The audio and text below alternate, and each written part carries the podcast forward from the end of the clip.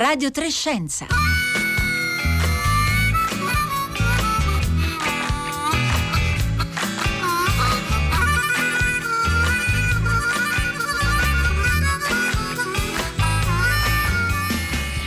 Buongiorno, buongiorno a tutti da Roberta Fulci, bentornati a Radio Trescenza. Cento anni fa nasceva a Londra Rosalind Franklin, era il 25 luglio del 1920, quindi cento anni e due giorni fa.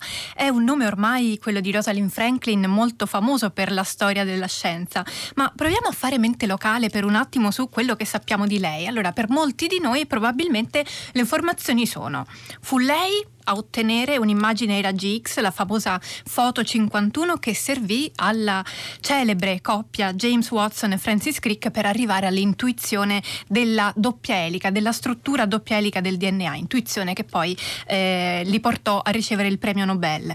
La foto, questa famosa foto 51, le fu trafugata e lei invece lì per lì fu eh, dimenticata. Oggi questa storia è molto nota, però noi tendiamo a conoscere Rosalind Franklin un po' solo per queste poche informazioni, solo come la sfortunata ricercatrice calpestata. E invece lei fu molto, molto altro. Oggi ve lo racconteremo, proveremo a restituirle un ritratto più complesso e diversificato. Voi intanto scriveteci che cosa sapete di lei, che cosa avete letto, visto in magari film o documentari imparato a scuola, se sapete qualcosa che va oltre queste, eh, queste poche informazioni, aiutateci a costruire il nostro ritratto con i vostri sms e messaggi WhatsApp al 335 5634 296, ma noi partiamo da una notizia che in questi giorni mm, è, è uscita, eh, in questi giorni è stata pubblicata su Nature e probabilmente a lei sarebbe interessata moltissimo perché riguarda proprio il più famoso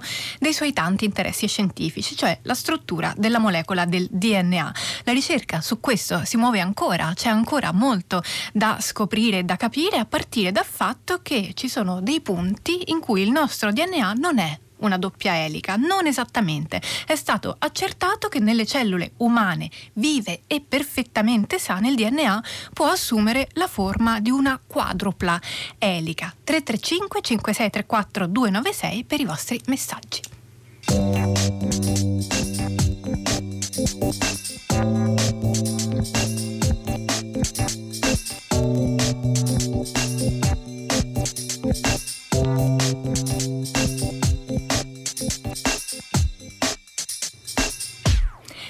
Marco Di Antonio, buongiorno.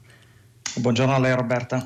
Marco Di Antonio è un chimico, lavora all'Imperial College di Londra ed è responsabile del gruppo di ricerca che porta il suo nome, il Di Antonio Research Group, ed è il primo autore dello studio di cui parliamo oggi. Questo studio apparso su Nature che sta avendo comprensibilmente molta eco, anche se eh, Marco Di Antonio, il vostro lavoro di scienziati non è fatto solo di questi momenti di successo e scoperte che, come in questo caso, eh, finiscono su Nature, c'è anche un sacco di, di lavoro meno visibile.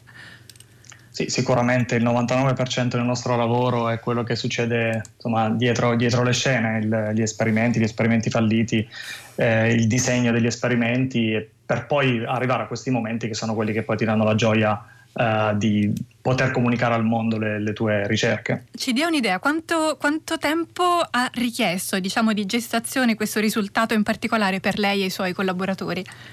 Eh, per me il, l'altro primo autore del, del, del, manoscritto, il dottor Alex Ponjavic, che è al momento all'Università di Leeds, eh, dal primo esperimento a, eh, lo scorso lunedì, quando il manoscritto poi è uscito ufficialmente online, quattro anni e mezzo. Eh, insomma, insomma, insomma, ci è voluto eh, un po'. Allora, veniamo al coronamento quindi di questi quattro anni e mezzo di lavoro. Il, il, DNA umano in cellule vive e sane può assumere una forma diversa da quella che studiamo tutti a scuola, quindi non una doppia elica, ma un'elica quadrupla, una doppia doppia elica. Allora, che cosa avete visto esattamente e come ci dobbiamo immaginare questa elica quadrupla? Ma la elica quadrupla si può immaginare un po', un po come un nodo all'interno di un filamento, eh, un po' come eh, una normale corda che si può utilizzare ad esempio per, um, per tirare su un secchio da un pozzo uh, che ha un nodo uh, a un certo punto e, e la quadrupla elica proprio, può essere immaginato come un nodo all'interno della struttura del, del, fil- del doppio filamento di DNA. Eh, questo secondo me è il modo più facile per, per immaginarla. E il modo in cui noi siamo arrivati a, a osservarla parte chiaramente da eh, degli studi pregressi eh, di almeno 50 anni, dove questa struttura era inizialmente eh, stata visualizzata in, in, nelle, nei, eh, nel, nel semplice, in semplici ampolle in vitro eh, e poi piano piano eh, nel 2013 c'è stata una scoperta direttamente in cellule umane utilizzando un anticorpo ehm, che è stato sviluppato da una mia collega italiana, anche lei, Giulia Biffi.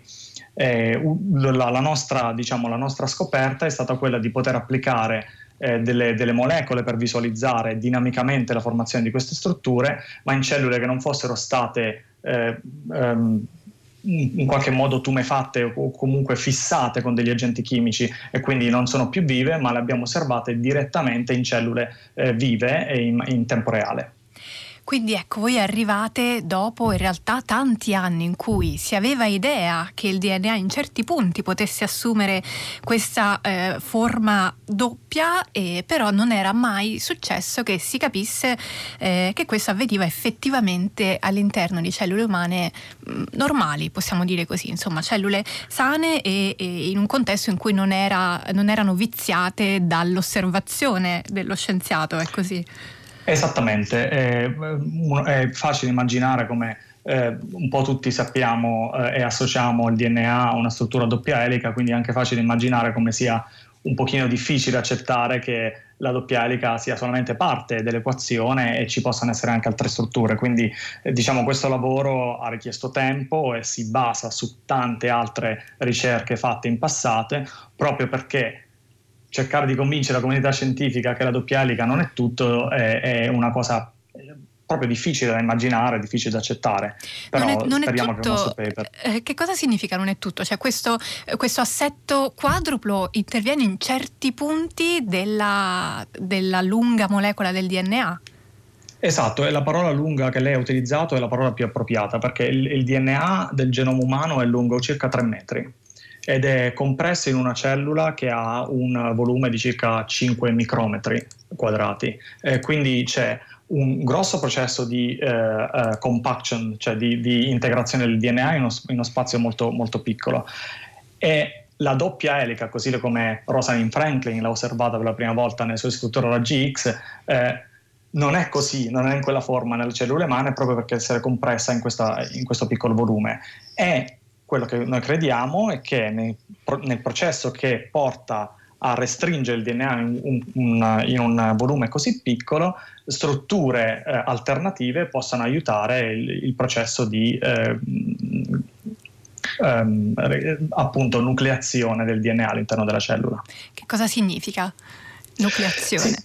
Si, significa che il modo in cui una molecola lunga 3 metri viene compressa in questo volume così piccolo è un processo estremamente importante e eh, la forma finale eh, compatta del DNA all'interno della cellula ha eh, delle funzioni biologiche importanti. Ecco, e su questo proprio iniziano a scriverci i nostri, i nostri ascoltatori al 335 5634 296 con diverse domande, devo dire, molto pertinenti. Allora, una è pragmatica.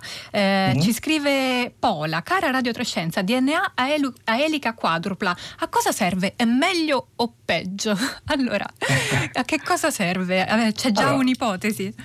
Allora, dice, direi che a cosa serve è ancora una, una, domanda aperta a cui non possiamo rispondere con certezza. Eh, però tornando al, al, discorso che facevo inizialmente, eh, se prendiamo il DNA da una cellula di, del, del, nostro cervello piuttosto che una cellula del nostro cuore e lo estraiamo dalle cellule, il nostro DNA è completamente identico. E quindi la domanda diventa come fa una cellula a differenziarsi in organi diversi? Ed è proprio questo com- processo di compattazione del DNA all'interno del nucleo e la forma finale in cui questo DNA viene, viene eh, compresso in un volume così piccolo che poi differenzia le cellule in, in organi diversi. Quindi, secondo me, la quadrupla elica non è né meglio né peggio, ma semplicemente uno degli attori che contribuisce a regolare questo processo di, eh, com- di, di compattazione del DNA all'interno di una cellula che poi può, potrebbe essere importante per la differenziazione delle cellule, per esempio tra cellule di organi diversi o tra cellule normali e cellule tumorali. E questo, eh, da questo punto di vista ha importanza anche il punto, i punti in cui in genere interviene questa strana struttura a 4. Esatto, e questa è infatti una delle, delle cose più importanti anche che andiamo a investigare, non è semplicemente se ci sono ma anche e soprattutto dove sono, quali sono i punti del genoma, quindi i cosiddetti geni che vengono influenzati. A questo proposito ci scrive, allora intanto c'è un messaggio di un ascoltatore che non si firma che ci dice per favore non ci smontate anche il mito della doppia elica, quindi evidentemente la resistenza di cui lei ci parlava non è soltanto tra, tra gli addetti eh, ai lavori. E poi c'è Alessandra da Bari che ci chiede ho sentito parlare anche di una tripla elica, è vero? E Simonetta da Treviso che invece va proprio al cuore del discorso che lei ci stava facendo sul, sulla funzione, ci chiede eh, questa quadrupla elica del DNA è stata osservata presente oltre che negli esseri umani anche in altri esseri viventi? Allora, allora. Due, domande, due domande eh, eccezionali. Tripla elica, sì, è verissimo, è un'altra di quelle strutture che è stata osservata in provetta. Um, la sua osservazione in cellule umane vive non è stata ancora dimostrata, quindi questo anche per darvi un'idea dell'importanza e del tempo che ha, che ha preso questo lavoro. Eh, per quanto riguarda organismi non umani, sì, queste strutture possono essere presenti anche nel genoma di organismi non umani e tra gli altri studi ci sono degli studi interessanti, per esempio eh, su, su, parassiti, parassiti che possono per esempio portare a, a malattie come la malaria ehm, o la cosiddetta febbre del sonno, che pare possano avere una biologia che è regolata da queste strutture. Però sono tutti lavori ancora in corso, diciamo. Ancora, Ivana, è sempre stato così? C'è sempre stato il DNA a quadrupla elica o si tratta di evoluzione? La formula così, Ivana, la domanda. Voi sapete già rispondere quanto nel tempo è cambiata la frequenza in cui interviene questa, questa forma a 4? Questa è un'altra ottima domanda. Eh, sono se bravi lim- i nostri ascoltatori. Se la limitiamo, a, allora, se la limitiamo al genoma umano, eh, non si può parlare di evoluzione, nel senso che nel tempo non c'è un accumulo significativo di queste delle sequenze che possono formare queste strutture. Però se guardiamo l'evoluzione attraverso le specie, e quindi andiamo a vedere l'evoluzione da batteri a, a, a mammiferi fino agli umani, c'è un chiaro arricchimento di eh, sequenze che hanno la potenzialità di formare queste strutture, che è poi una delle cose che ci ha interessato di più perché di solito a livello evolutivo quando si vede durante l'evoluzione di un genoma di solito le cose che sono importanti tendono a essere accumulate, tendono a essere preservate, quindi il fatto che attraverso l'evoluzione delle specie ci sia un incremento di queste strutture ci fa pensare che possano essere molto importanti a livello biologico. Marco Di Antonio, qual è allora il prossimo passo? Ora che avete lo strumento per capire eh, cellula per cellula, eh, filamento per filamento, quanto e dove c'è questa struttura a quadrupla elica del DNA, qual è il prossimo passo per accertare eh, la funzione eh, di, di questa caratteristica? Cosa andrete a guardare? Beh, quando si approccia a un problema a livello scientifico bisogna sempre pensare a una causa e a un effetto. E quindi il prossimo passo è quello di eh, focalizzarsi per esempio ad un gene particolare, un gene di interesse, e andare ad esempio a mutare la sequenza in maniera tale che non possa formare più queste strutture e andare a osservare quelle che poi sono le conseguenze. Eh, quindi il prossimo passo, ora che siamo certi, per, al, almeno alla, alla, luce dei dati che abbiamo, che queste strutture si possono formare, si possono formare a livello dinamico nelle cellule vive, vogliamo andare a investigare qual è quali sono le conseguenze della loro formazione. Voi troverete eh, il link allo studio di cui stiamo parlando sul nostro profilo su Twitter e alla pagina di Radio Trescenza di oggi. Abbiamo ancora il tempo per leggere un'altra domanda, questa volta viene da Andrea. Una domanda procedurale che però mi pare importante. Questa quadrupla elica in quali tipi di cellule è stata evidenziata? C'è una differenza? Ci sono cellule in cui si vede più spesso magari o in cui è stato più facile vederla? Eh, un'altra ottima domanda. Sì, ci sono delle, delle, eh, delle, evidenze che suggeriscono che nelle cellule tumorali, eh, e questo è stato fatto soprattutto per, per tumori allo stomaco e tumori al, alla pelle, ehm, ma è stato visto anche per altri, tipi, per altri tipi di tumore, la prevalenza, la presenza di queste strutture sia per qualche ragione più alta. Ma questa è una, sempl- semplicemente un'osservazione empirica, non sappiamo perché. Però sicuramente c'è una variazione da cellula a cellula. Allora bisogna dire, conclude il nostro ascoltatore che non si firma, bisogna dire a James Watson di riscrivere all'età di 92 anni il suo libro La doppia elica, evidentemente intendendo che bisognerebbe alludere almeno alla quadrupla elica. Allora grazie a Marco Di Antonio, chimico all'Imperial College di Londra, in bocca al lupo per la caccia che vi aspetta alla scoperta della funzione evolutiva eh, della quadrupla elica e noi continuiamo a parlare di DNA, ma non solo. E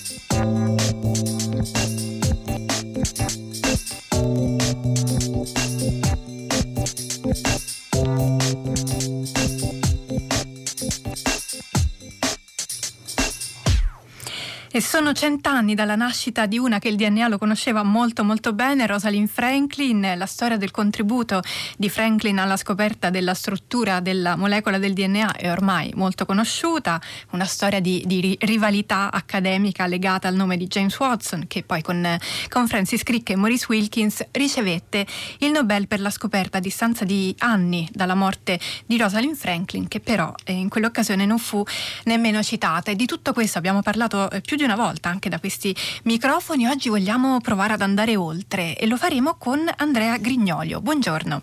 Buongiorno a voi. Storico della medicina all'Università Vita Salute San Raffaele di Milano, oggi ci aiuta a comporre un puzzle un po' più organico della, della figura di Rosalind Franklin, perché eh, il DNA fu eh, solo uno degli ambiti scientifici ai quali Rosalind Franklin lavorò e, e degli altri in realtà si parla pochissimo. Sì, sì, sì, in effetti è, è vero, diciamo, la, la, la, storiografia ha insistito giustamente su questo, su elemento, però c'è eh, qualcosa che viene prima e, e dopo questa, la famosa B51 e il modo fraudolento in cui Watson e Crick se ne sono impossessati. Beh, diciamo che nei, nei, primi anni 40, durante il suo dottorato, il suo PhD, la Franklin eh, lavorava sempre con un approccio eh, chimico-fisico alla determinazione di alcune eh, proprietà del, del, carbone, del carbon fossile, eh, che naturalmente era, era, molto importante nell'Inghilterra di, di, quegli anni, ma insomma in tutti i paesi eh, occidentali più, più, avanzati, sia per il riscaldamento degli appartamenti che eh, naturalmente come motore base diciamo, de, dell'industria e lei lavorò eh, appunto con la cristallografia per capire la porosità, eh, che era un tema del, del carbone eh, che era molto rilevante. Mm, per, diciamo, l'idea era di aumentare la resa eh, del, del, riscaldamento e, e, poi si scoprì che eh, in realtà queste sue ricerche furono anche utili poi eh, con, con, lo scoppio del, del secondo conflitto um, a, dire, a, a, a, produrre delle maschere eh, a carbone attivo molto, molto utili ehm, ehm, diciamo per l'esercito.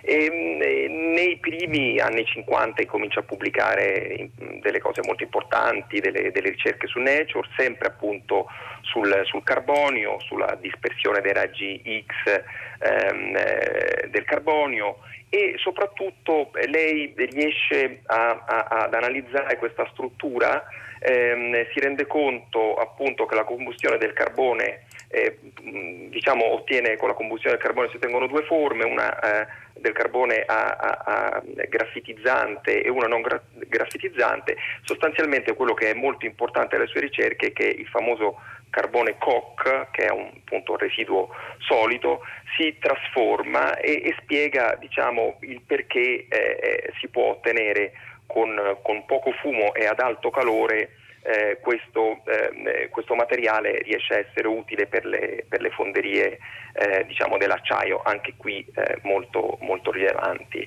A lei interessava occuparsi di una ricerca che avesse delle ricadute sociali importanti, che fosse utile? Sì, eh, il tema, questo tema è molto, è molto importante, è, mm, uscito, è curioso che tutto si tenga insieme eh, in qualche modo che, che, queste questioni riguardino sia il pensiero di genere che l'innovazione nella scienza. Ecco, qui secondo me si può ampliare il discorso. Nel 76 uscì un libro molto bello di, un, di una famosa femminista, Donna Haraway, quella del manifesto Cyborg. Il primo testo della Haraway si chiamava proprio Crystals, Fabrics and Fields, cioè quindi proprio cristalli, tessuti, e analizzava come eh, questo tipo di metafore fossero mh, applicati a questi, a questi, elementi, fossero state poi fondamentali per, per capire tutto lo svolgimento del pensiero eh, biologico. E, naturalmente questo però si intreccia con lo sviluppo eh, economico dell'Inghilterra della prima e seconda rivoluzione industriale, quindi della rivoluzione diciamo, dell'industria tessile e dello sviluppo della chimica, del petrolio e del carbone eh, perché eh, questo tipo di eh, utilizzo, eh, forse eh, questo andrebbe specificato, della cristallografia nell'Inghilterra è stata prima eh, di essere utilizzata sulle forme viventi, è stata utilizzata per capire l'analisi fine del, dei tessuti. nel 1952 venne fatta un, un, un, si tenne in Inghilterra, a Londra, una, una, un importante incontro fra i cristallografi di, di, tutto il mondo dove appunto venivano analizzate eh, e anche rese con un'estetica molto interessante la struttura fine dei tessuti. Quindi diciamo che la cristallografia che un po' nasce in Inghilterra con, frate- con eh, Bragg, padre e figlio, Lawrence e Harry, che anni, tra gli anni 20 e gli anni 30 eh, diciamo, ottennero con la cristallografia degli studi, degli studi, molto importanti. Quindi la Franklin rientra in questo utilizzo della cristallografia per fini diciamo, prettamente industriali e pratici. Dopodiché lei eh, diciamo anche parte delusa da questo, da questo, um, da questo anche utilizzo um, del, e anche da questa folle caccia, no? è, è, il testo di, di Crick in cui descrive la ricerca, eh, diciamo la folle caccia verso il DNA lei si occupa di un, altro, di un altro, tema molto rilevante che è del tobacco mosaico virus, che eh, si sposta quindi diciamo, dalla, dall'analisi della cristallografia eh, sul carbone eh, si occupa del DNA, quindi grande intuito, e poi l'altro grande colpo di genio della, della Franklin è eh, diciamo, di applicare questi studi all'RNA di questo virus, che è molto importante perché è un virus che attacca le foglie del tabacco, altro punto diciamo, piuttosto rilevante l'industria del tabacco nell'Inghilterra di, di quegli anni. È impressionante e, come la cristallografia, la, la, tecnica di cui lei era eh, veramente maestra, le abbia permesso di attraversare ambiti così diversi diversi della scienza. Sì, ehm, la cristallografia eh, ha dato qualche cosa come eh, una dozzina di Nobel, è stata molto importante, andrebbe forse ricordata che nel 64 venne assegnato a Dorothy Hoshkin, un'altra studiosa molto importante, questa volta il Nobel le venne assegnato per l'uso della cristallografia appunto su materiali, su, sulla, su materie organiche e, ed è uno strumento davvero eh, molto importante. Ecco, in questo senso la cristallografia eh, ci fa capire come l'innovazione, no? abbiamo, abbiamo, citato le maschere, la guerra anche, no? è qualcosa di un po' complicato da spiegare come eh, la guerra, lo sviluppo bellico, l'industria che generalmente diciamo, nel, nel, pensiero comune vengono un po' avversati, invece sono stati un motore molto importante per lo sviluppo dell'innovazione, dell'innovazione scientifica. Ecco, la Franklin dire, attraversa in modo puro, assoluto, altissimo eh, questo tipo di ricerche e eh, in qualche modo eh, segna, eh, segna una delle, delle, tappe davvero molto importanti. Le ultime ricerche, eh, anche qui l'intuito, doveva essere una donna con un intuito formidabile, chiaro, eh, si occupa addirittura del poliovirus. Oh, ricordiamoci che il virus della polio è un virus a RNA, come oggi sappiamo benissimo è anche il virus del coronavirus, appunto, eh, di SARS-CoV-2, e, e, questo in qualche modo, volendo cercare dire, un, un, un, di chiudere il cerchio, eh, vediamo che l'idea di cristallo ritorna in qualche modo, no? perché ehm, l'idea, insomma, l'idea di cristallo aperiodico era eh, al centro di un libro che ha fondato la biologia molecolare. A periodico, libro... cioè che non si ripete sempre uguale sì, a se stesso. Eh, sì, perché l'idea di, del cristallo a periodico è, è, è, l'idea del DNA che venne, diciamo, venne ipotizzato da Schrödinger nel famoso What is Life, cos'è la vita nel 1944, che fu un libro che questo grande fisico eh, teorico delle particelle eh, scrisse ipotizzando quello che poteva essere il codice genetico e spiegava che appunto che doveva essere per forza un cristallo, cioè doveva essere qualcosa di molto solido eh, che rimaneva naturalmente nel tempo, però doveva essere aperiodico, cioè se era irregolare nell'irregolarità poteva essere nascosto il codice genetico, nell'alternanza delle basi, noi oggi sappiamo, no, adenina, guanina, citosina, poteva essere nascosto il codice genetico. Ci Quindi sta stabilità... creando un contesto proprio in cui il lavoro di, di Rosalind Franklin si immerge in maniera eh, perfettamente eh, coerente, diciamo così. Ora, Grignolio, dato che lei ha avuto occasione di conoscere l'autrice della più accreditata biografia di Rosalind Franklin, che era Brenda Maddox, giornalista americana scomparsa circa eh, un anno fa. Lei ricostruì la vita di Franklin in modo molto molto variegato e, e completo, non solo tra l'altro dal punto di vista eh, scientifico, è proprio un libro anche molto avvincente. Voi avete parlato quando vi siete incontrati della eh, diciamo, fortuna bibliografica eh, di, di Rosalind Franklin, del modo in cui la sua fama ha oscillato ed è cambiata nel tempo? Sì, diciamo i due libri di riferimento sono quello della Saire del 75 e della Maddox nel, nel 2003 e, e, questo è piuttosto diciamo, è stato un processo storiografico abbastanza eh, chiaro e, e, tra altre cose diciamo, eh, comune. N- nella prima fase giustamente tutta la storiografia si è um, focalizzata su questo um, atteggiamento fraudolento eh, profondamente scorretto eh, di Watson e poi in una seconda fase naturalmente si è aperto il discorso sulla, sulla, sulla Franklin, su altri temi e sull'importanza. E, e aprendo si, ci si rende conto, guardando ciò che è venuto prima e ciò che è venuto dopo, l'importanza eh, di questa ricercatrice, di questa studiosa che non, che non può essere schiacciato solo eh, sulla, su, questo, su, questa foto eh, sulla B51, anche perché mh, vedendo le cose diciamo, con, con, più attenzione, con più calma, la famosa distanza, lo sguardo lungo della storia, ci si rende conto che tutto sommato quella, eh, quell'immagine fu uno degli elementi, almeno otto eh, diciamo, elementi chiave che spinsero Watson e Crick alla scoperta del DNA, non fu naturalmente l'unica e non fu tutto sommato eh, così importante, ci sono state tante ricerche, quella di Todd sui legami eh, sui nucleotidi, quella di gaffe sulle basi alternate. Quella naturalmente fu un elemento che loro inserirono in una specie di puzzle fra otto elementi chiave che li spinsero a trovare eh, la, giusta, la, giusta, soluzione.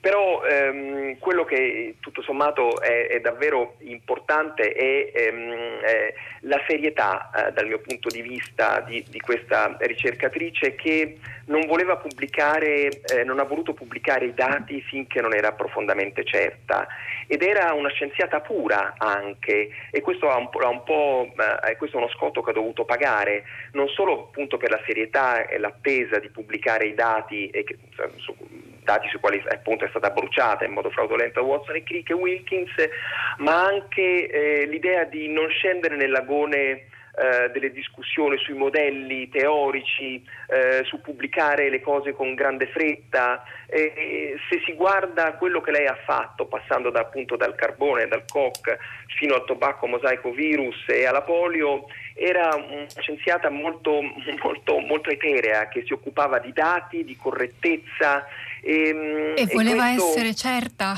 che, che voleva essere certa che quello e, che, che, sosteneva troppo seria, mi sentirei di dire, eh, troppo ah. seria. Erano, erano, un po' dei mascalzoni simpaticissimi, intendiamoci e geniali Watson e Crick ma a volte la scienza è fatta di entrambe le cose, di estrema serietà e poi anche discesa nell'agone anche un po' politico, di grande discussione. Grazie, grazie Andrea Grignolio storico della medicina all'Università Vita Salute San Raffaele di Milano. Grazie per averci aiutato a distanza di un secolo a ricostruire eh, la storia di Rosalind Franklin. Tra poco il concerto del mattino da Roberta Fulci. Buona giornata a tutti.